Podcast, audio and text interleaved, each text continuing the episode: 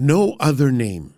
Sa Kanya lamang matatagpuan ang kaligtasan, sabagkat walang ibang pangalan ng sinumang tao sa buong mundo na ibinigay ng Diyos sa mga tao upang tayo ay maligtas. Mga gawa 4.12 One of my Christian friends loves to attend praise and worship concerts.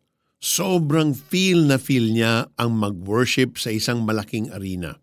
But another friend doesn't like such concerts. Ayaw niya ng maingay. Ang gusto niya yung lumang hymns o mga kanta ni Don Moen lang. Sino sa tingin mo ang tunay na nagtataas sa pangalan ni Jesus? Both of them. We Christians are not all the same. May mga Christian na Baptist, Methodist, Pentecostal at iba pa.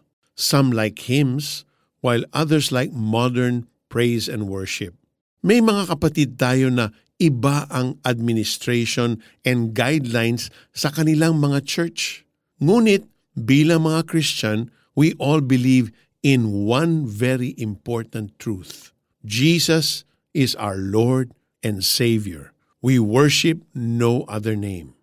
He is real. Siya lang ang nagbibigay ng kaligtasan sa tao. Sabi nga ni Pablo, ang katotohanan ay na kay Kristo Jesus. Ephesians 4.21 Dapat lang na tama ang theology natin. And there are certain doctrines that are very important. But at the end of the day, there are things we will never know for sure. not until we see God face to face. But what we do now, without a doubt, is the truth that Jesus is the Son of God who became flesh to redeem us from sin and give us eternal life. Let's pray. Lord Jesus, in you and you alone we find truth. There is no other name but the name of Jesus by which we must be saved. Salamat po sa inyong banal na pangalan, O Jesus. This is our prayer in Jesus' name. Amen. Our application. Jesus is not just a doctrine or a belief system. He is truth. John 14:6. How did he save you? How has he changed you? When was the last time you told others about Jesus and his work in your life? Remember a specific time in your life and share one of your personal faith experiences with at least one person this month.